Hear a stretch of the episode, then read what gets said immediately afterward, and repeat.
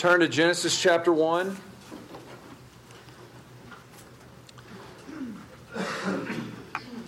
For those of you with sore backs, uh, we are supposed to be getting a sample chair this week. And uh, assuming, you know, all is well, we'll order a bunch of them. And maybe you can sit for a whole class. Who gets out this Yeah. Either Ben or Will. it's going to have to be Ben because uh, Will's out of town. All right. So, we're continuing our little series on the sanctity of life. Uh, next week is Sanctity of Life Sunday, that day in our nation uh, where we set aside every year since, uh, since 1984, where we set aside a day to focus our attention on the evils of abortion and the biblical response. And uh, this year, I wanted to spend a few weeks on the subject. We started in Genesis 1. I will read from there again. So, follow as I read. Genesis 1 26 to 28. And remember, this is the Word of God. Then God said, Let us make man in our image, after our likeness, and let them have dominion over the fish of the sea, and over the birds of the heavens, and over the livestock, and over all the earth, and over every creeping thing that creeps on the earth. So God created man in his own image. In the image of God, he created him male and female, he created them. And God blessed them, and God said to them, Be fruitful and multiply, and fill the earth and subdue it, and have dominion over the fish of the sea, and over the birds of the heavens, and over every living thing that moves on the earth. Keep that open. If you uh, look back at verse 11, um, verse 21, verse 24, we see that the plants and animals were made to multiply, the text says, according to their kind. So if you look at verse 11, God said, Let the earth sprout vegetation, plants yielding seed, and fruit trees bearing fruit in which is their seed, each according to its kind.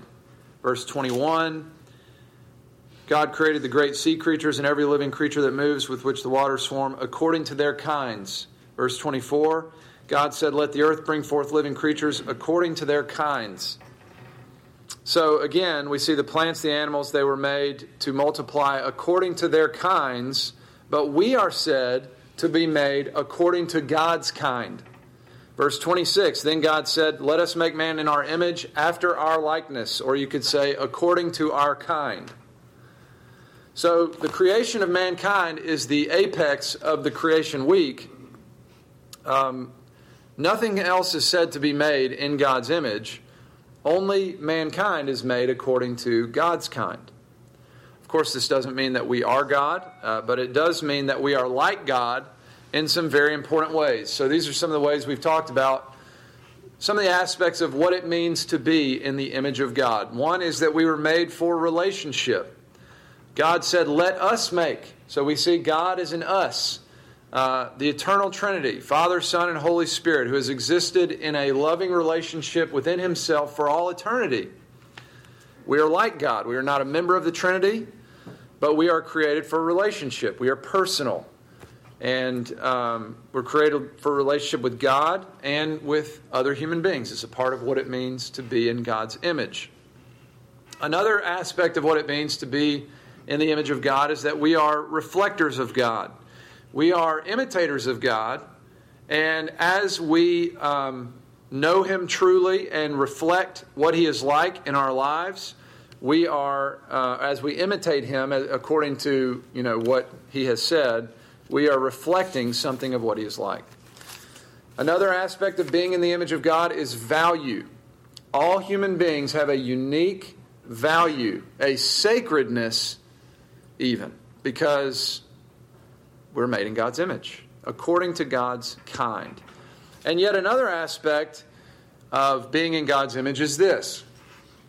In the ancient Near Eastern culture in which the Old Testament was written into, um, they thought that only the kings or the pharaohs were the images of God on the earth.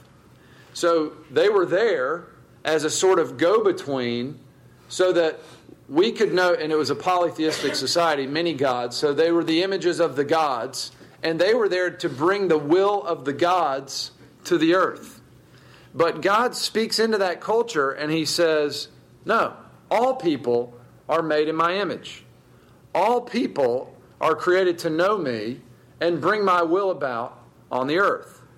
Of course, sin uh, destroys that, doesn't destroy it, it, it badly corrupts that, um, it, it badly breaks God's plan, but it does not destroy and remove God's plan. In fact, Jesus comes to restore God's design for mankind.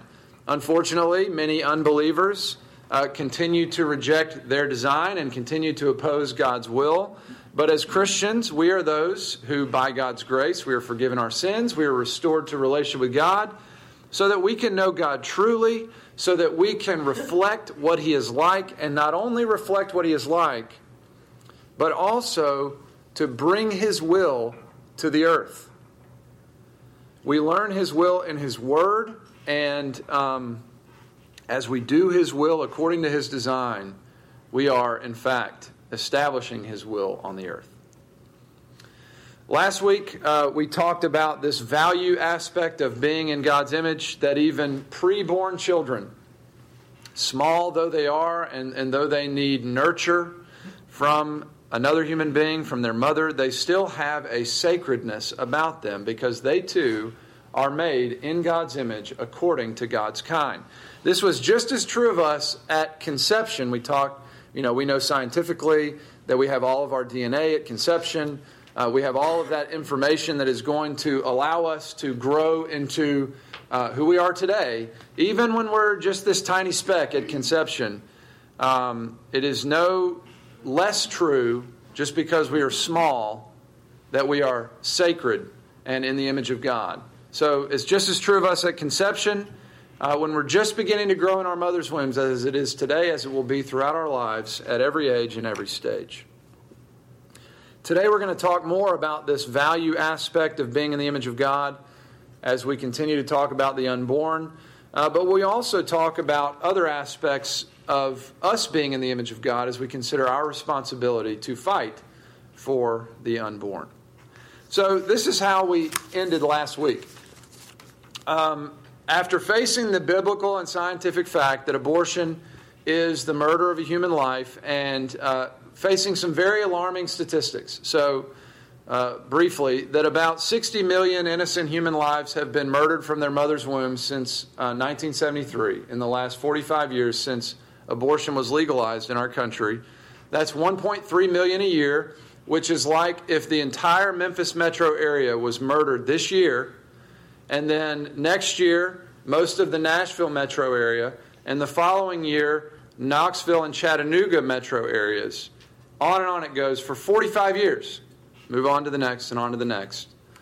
Um, we see this as an astounding evil in our day. But I ended with the question is it our problem? We see that it's a problem, a huge problem, but um, does God want his people to get involved in opposing it? The answer is yes, and today I'm going to show you how I know. Uh, we'll get more specific, but here's the big idea. We know that God wants us to be involved in the protection of the unborn, not only because they are his image bearers and thus have a sacred value, but also because we are his image bearers, called to reflect what he is like and establish his will on the earth. So, the first way I want us to think about this is uh, what we talked about a couple weeks ago that in creation and in redemption, God is in the business of working from disorder to order, from chaos to cosmos. And we are his redeemed image bearers, called to imitate him in order to reflect what he is like, called to know his will, even to bring about his will on the earth. So, if you weren't with us a couple weeks ago, here's a brief recap of what we talked about. Um, in the creation narrative of Genesis 1, verse 1 is an overview statement of the creation of the world. In the beginning, God created the heavens and the earth. That's telling us an overview of what the rest of the chapter is about. That's what God did. That's what Genesis 1 is about. Verse 1 is an overview of all that follows. And then in verses 2 through 31, it goes into more detail about the who, that's God, about the what, all of creation, and about the how. It doesn't tell us everything about how God created, but it does give us some insight about how. So, one of the things that we see about how God created, and one of the things that probably gets the most attention, is that God created ex nihilo. He created something from nothing. He did not have anything to start with. Uh, he brought something that was not there before he brought it.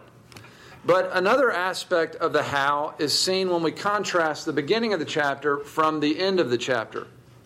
So if you look at verse 2, the earth was without form and void, darkness over the face of the deep, the Spirit of God hovering over the face of the waters. So at this point on the first day of the creation week, uh, God has already created something. We have reference here to the earth and the waters. Uh, the earth was there in some sense, but it says it did not yet have a form. And the waters are there in some sense, the Spirit hovering over them. The idea here is that God brought the raw materials into being, but the thing that we are supposed to see at this point is that as of yet it was uninhabitable. The earth was there in some sense, but it did not have a form and it could not sustain life. In fact, the, the Hebrew term, to give you another good laugh, tohu wabohu is the Hebrew term. It sounds like a tribal chant or something, but um, it communicates something of chaos. So not only was the earth without form and not able to sustain life, but the raw materials were there in a sort of jumbled chaos. But then you look at the end of the chapter. After God created everything, verse 31, and God saw everything he had made, and behold, it was very good. It's the opposite of chaos. At the end of the creation week, God had turned the chaos into a cosmos. Cosmos is a Greek word that simply means order, beauty, or harmony. So everything was in a formless state, a jumbled state of disorder, but what God was doing during the creation week was He was bringing order where there was disorder. He was turning the chaos, the jumbled raw materials that He had brought into being, into a cosmos, a creation of order and beauty and harmony. He saw all that he had made, and behold, it was very good. It was very orderly. It was very beautiful. It was all harmonious, just as intended, all working together. Go ahead. So, if the chaos existed and the raw materials existed, then when did he create those? when he's uh, just right then at the beginning. I mean, I don't, I don't know. We don't really get that. We just There- see. like there was something there. No, he, There he was nothing. there was nothing there until he he said it was there. But it kind of what I'm what it does is verse one, God created everything. Verse two, we pick up and it's already we've already kind of gotten started. Uh, the earth was formless and void. That doesn't mean that the earth was already there in the beginning before God got started. It means that He had already brought something into being um, that was there in some jumbled raw form. But it doesn't mean that it was already there and he had something to work with. That would defeat what is taught elsewhere that he created ex nihilo, something from nothing. So we don't get all the information, but it does show us some of how he developed throughout. Um, so we look at the end, the opposite of chaos, order, harmony, um, beauty. And of course, this is not only God's pattern in creation. Now, when I say chaos, there was not a sinful chaos. It was, it was just a, um, it was not yet complete, right? And he was bringing order and completion throughout the week. So there was nothing, no sin involved in that. That's just a word I'm using for the um, jumbled raw materials he had brought into being and then was bringing order to over the week. But we know that this is the way God works in redemption as well. Where Jesus was sent into a much greater chaos, which was the world under sin, in order to bring about the redemption and restoration to an even greater cosmos, an even greater uh, beauty and harmony and order as his redeemed image bearers will live with him, we will, in the new heavens and the new earth. So, the point that I'm trying to make is this is a hallmark of how God works in creation and in redemption, working from disorder to order, from chaos to cosmos. And we are his image bearers called to imitate something of what he is like. Now, of course, this could be applied in a whole host of ways. It is generally a good principle for your life. You want to know how to be involved as a Christian? Look for the disorder and seek to work for order. Look for the chaos and work for cosmos. And I know there's disorder and chaos everywhere we look. You know, we've talked in here about like you just scroll your Facebook news feed and it's you know, it's overwhelming. It's hard to know.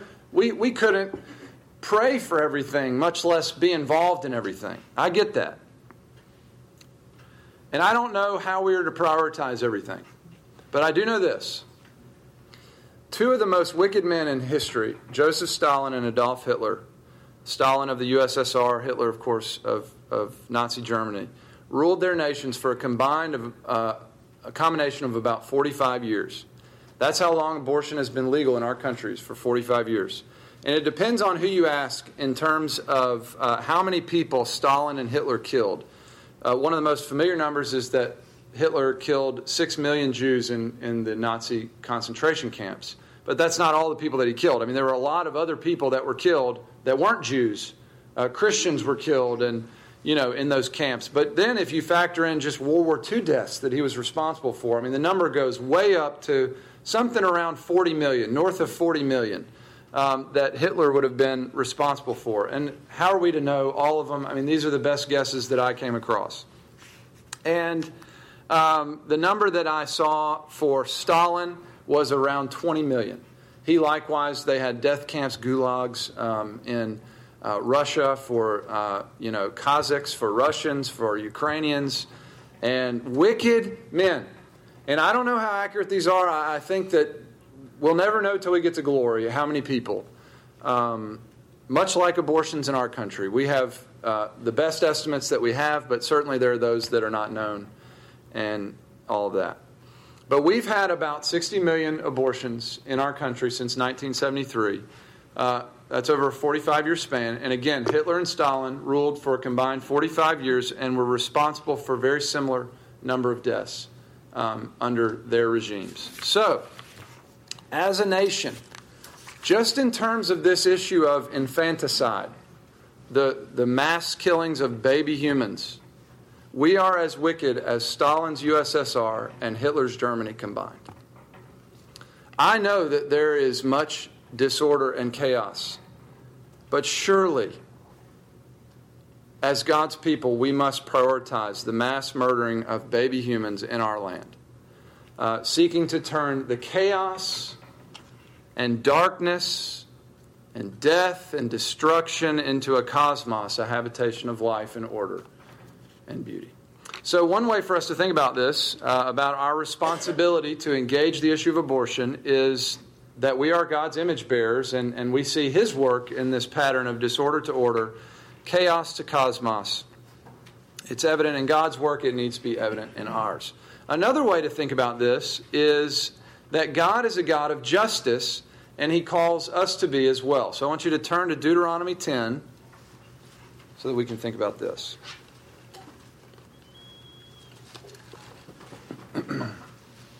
Deuteronomy chapter 10, verses 17 and 18. Genesis, Exodus, Leviticus, Numbers, Deuteronomy. Deuteronomy 10, 17 and 18. For the Lord your God is God of gods and Lord of lords, the great, the mighty, and the awesome God, who is not partial and takes no bribe. He executes justice for the fatherless and the widow, and loves the sojourner, giving him food and clothing. Now keep your spot there. We see something about God here. He executes justice, it says, for the orphan and the widow and he loves and cares for the sojourner, which is a word that is close to our word immigrant.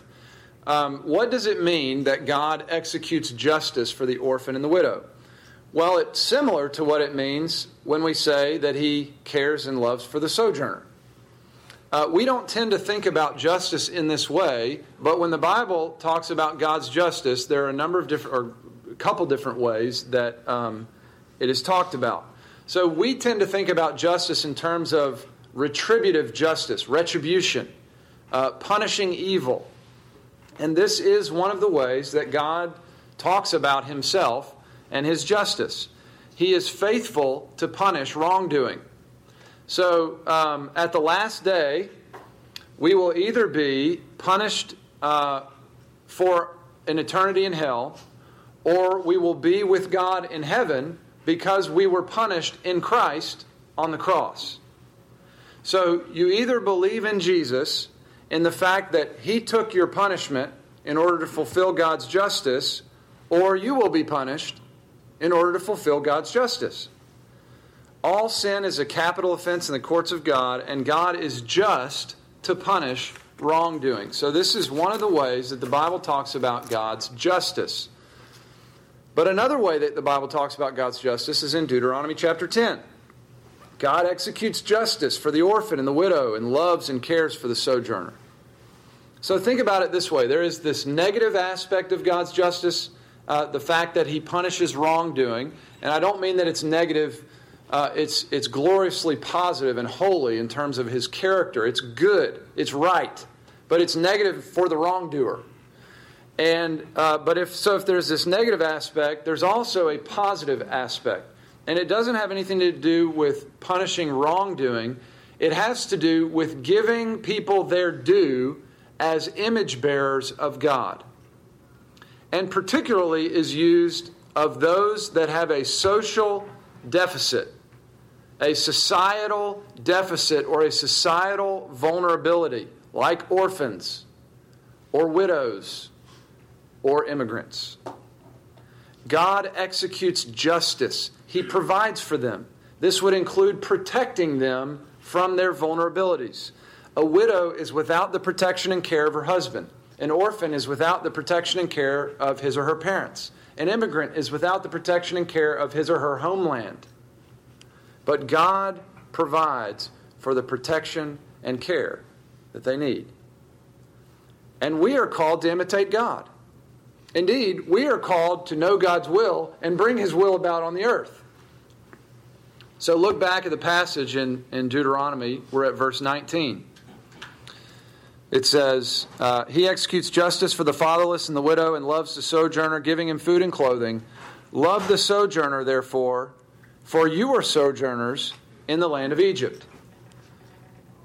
Of course, it's not only the sojourner we're called to care for. We go to the New Testament, we see a familiar passage in James 127. Uh, re- religion that is pure and undefiled before God the Father is to visit orphans and widows in their affliction. So we see there is this call, in light of who God is and, and what God does, to do the same, to imitate Him, to know His will and bring about His will on the earth. Or we could say, God executes justice, and we are called to execute justice. God has shown that it is His will to do this. We know His will, and we're called um, to serve Him in bringing it about on the earth. Of course, we don't do this in our own strength. He has given His Holy Spirit to enable and empower uh, us to do just that. You know, this sheds new light on familiar passage Micah 6 8. He has told you, O man, what is good and what does the Lord require of you but to do justice and to love, steadfast love, and to walk humbly with your God? Why does God require this of us? Because He's a harsh ruler? No, because He is so compassionate to those who are socially vulnerable, to those who have a societal deficit. And because we are His image bearers, we are called to reflect Him and to bring about His will on the earth. So, what does it mean to do justice? Well, it may involve seeing to it that wrongdoers go get punished. But it would also involve providing protection and care for those in our society that are at a great deficit, that are socially vulnerable, like sojourners, like widows, like orphans. God requires it of his people. What does the Lord require of you but to do justice, to love steadfast love, and to walk humbly with your God? And while we should not diminish the plight of any of the weak and vulnerable in our society, is there any more vulnerable than preborn children? Is there any clearer application of those who are functionally orphaned in their mother's wombs because their parent or parents are going to kill them? We see that this is a major issue, but we also need to see um, this is our issue as the people of God. There are many societal issues, but it's hard to imagine how this would not and uh, would not remain the societal issue of our time. That's really it for today. We're going to talk next week more about um, how to get involved, but uh, let's just pray right now.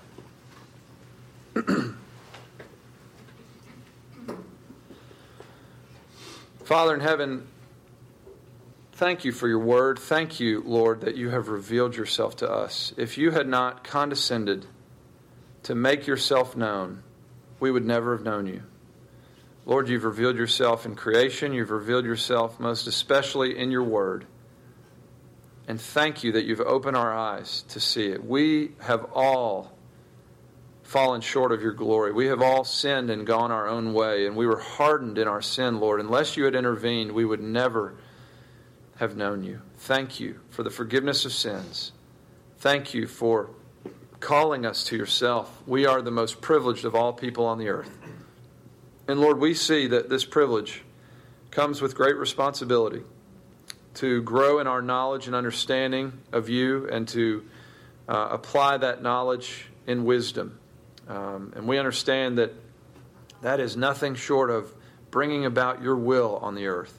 Lord, that is what we need. We need your kingdom to come and your will to be done here. And so, would you do that in regard to this great evil in our nation? Uh, you have seen fit to place us here during this time in history. And Lord, I know that every, uh, there are great societal evils, and we don't want to diminish any of them. But as we focus our attention here, and we, and we are sobered by the statistics, we realize um, this is great wickedness. Lord, we ask that you would put an end to it. We ask that you would give wisdom to your church. We ask that you would teach us how we can move forward um, as a church, as the church at large, as individuals. We understand that applications will look different for different people, for different families. Um, but we are asking, would you please guide and establish our steps? Would you break our hearts for what breaks yours? And uh, Lord, we also continue to pray, realizing that this time of year, as the church testifies to uh, the wickedness of this sin, uh, we can often fall short in the uh, announcement of the good news. And so, Lord, I pray for any, perhaps in here, that have uh, committed an abortion. Lord, would you bring the gospel to bear? Um, for those that are in our lives that we know uh, will struggle with this guilt and shame, would you cover their shame and let them know that their debts are paid in Christ? Uh, Lord Jesus, thank you that uh, you're not a respecter of persons and that you came to save sinners. And might that be a part of our uh, witness and testimony to the world in this regard. Guide and lead us, we pray. We need your help, and uh, we do pray in Jesus' name. Amen.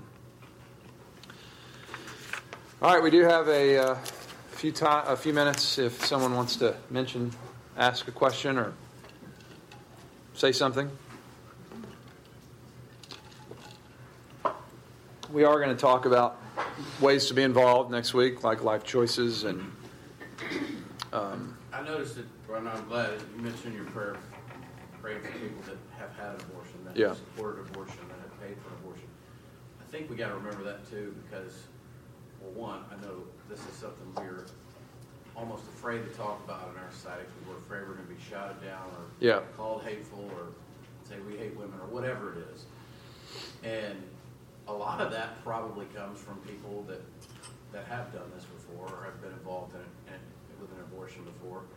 And we've got to remember that we've got to show them grace too and, and realize that whether it's talking about abortion or homosexuality or whatever these hot button issues are in our culture, we've got to remember that to, sh- to share the gospel, we've got to let people know that those is- those sins are no worse than our own sins. Right. Because I think people tend to have this mindset, with non Christians that aren't familiar with with you know Christianity at all have this mindset that if we say something's a sin, well, that means we're better than you and we hate you and we don't want anything to do with you. Yeah. And that's, I mean, obviously, the gospel, that's the furthest thing from the truth. So. I agree. You know, I tried to develop that further last week um, as we talked about in detail, you know, how we know this is such a great evil and biblically it is wicked and sin, uh, murder. But anytime we're going to talk about that, we ought to also talk about the gospel. And we, it's hard not to diminish either. You know, we, we really do need to talk about what it is. Um, and yet we also need to talk about who Christ is and, and what he's come to do. And so I do think that's probably been a real weakness in the church. Um, we talked about a little bit last week, but our, our witness has been uh, maybe even primarily political in regard to this issue. Uh, this is a political issue. I mean, it is a people issue. That's what politics is, you know. But it's not. It's first and foremost a biblical issue. It's an image of God issue. It's a Christian issue. Uh, it certainly works its way out into politics. But if we're going to have a consistent witness, we do. We have to get both sides right. Being Christians and saying abortion is bad makes us feel like we've done our part. And I think, I'm sure you're going to get more of this next week, but if you're talking with a woman, not that I've spoken with a woman that's going to have an abortion, if I'm putting myself in her shoes, what other options do I have? I feel like the church has failed women to support either through adoption or supporting them. And it's kind of like, that's bad, but we don't, good luck to you figuring it out and having multiple children and not knowing what to do. And I think, um, I think the church has a huge responsibility. We continue to act like, because these laws are in place, that that's the bad thing. But it really is that we haven't given our resources to these Yeah. women that don't, don't have another alternative. It's easy Mhm. for us to say when we are affluent and can care for children. I think, why would you ever do that? But I, I think I'd feel really different if I'd already had a few children, was pregnant with another, and thinking, I, I, I can't do Yeah. this, and where do I go? And when you understand that, um, we talked about this last week, but that Planned Parenthood, which is the largest abortion provider in our nation, is was designed to go into the African American communities. And I mean, if you read Margaret Sanger and, and understand the vision of what she was about, I mean, she was a racist and she wanted to kill black people. And she thought this is a great way that we can do it uh, systemically. Now, that's why I always say that, you know, Planned Parenthood's at Poplar and Hollywood, not Poplar and Forest Hill for a reason. It's that way in any community. Um, and so, even it would be easy for us to look at the black community, with, you know, holier than thou, and with our noses turned up. How could you be so foolish? But when you when you understand how uh, dark it has been in terms of they've been fed lies, they've been lied to generationally, and it is so much so that within that community, it is not seen. It's it's not seen as an option to give your baby up for adoption. I mean, they have to fight through so much, you know, personal opposition in their family, and the options are abort or keep. That's the options before you, and so that's not right. But it's just, it ought to bring compassion for us to know that these women that end up in this big mess of sin, they're faced with, they're just faced with things we've never been faced with. And um, it's easier on paper. It's a lot harder when there's these deep rooted family ties and, and community ties, the shame that will come along with this. There's a lot that they're up against. Doesn't mean that it should change the outcome, but it may inform the way that we seek to uh, engage the issue.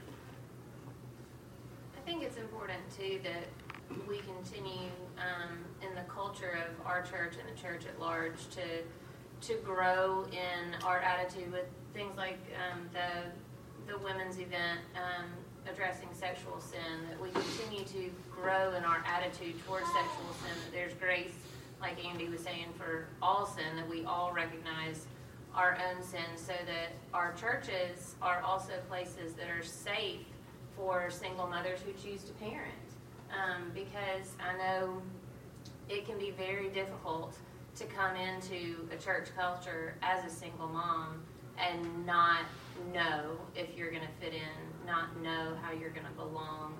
Um, and that's something that I think we can continue to grow in as a church, and we're already making, you know, steps toward that. Um, Yeah. Because I think, you know, I, I don't I don't have a toe in the youth ministry anymore. Haven't for a long time, but just um, from my own youth days, I saw that as a real problem within the church Mhm. of young women who who don't know how to be in the church if um, if there's been an unplanned pregnancy.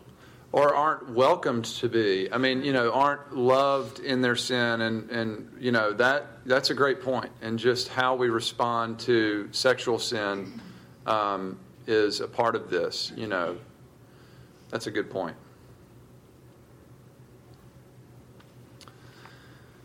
Um, hey, while we have a couple more minutes, just because it's been everywhere, and I, I want to talk about it. Um,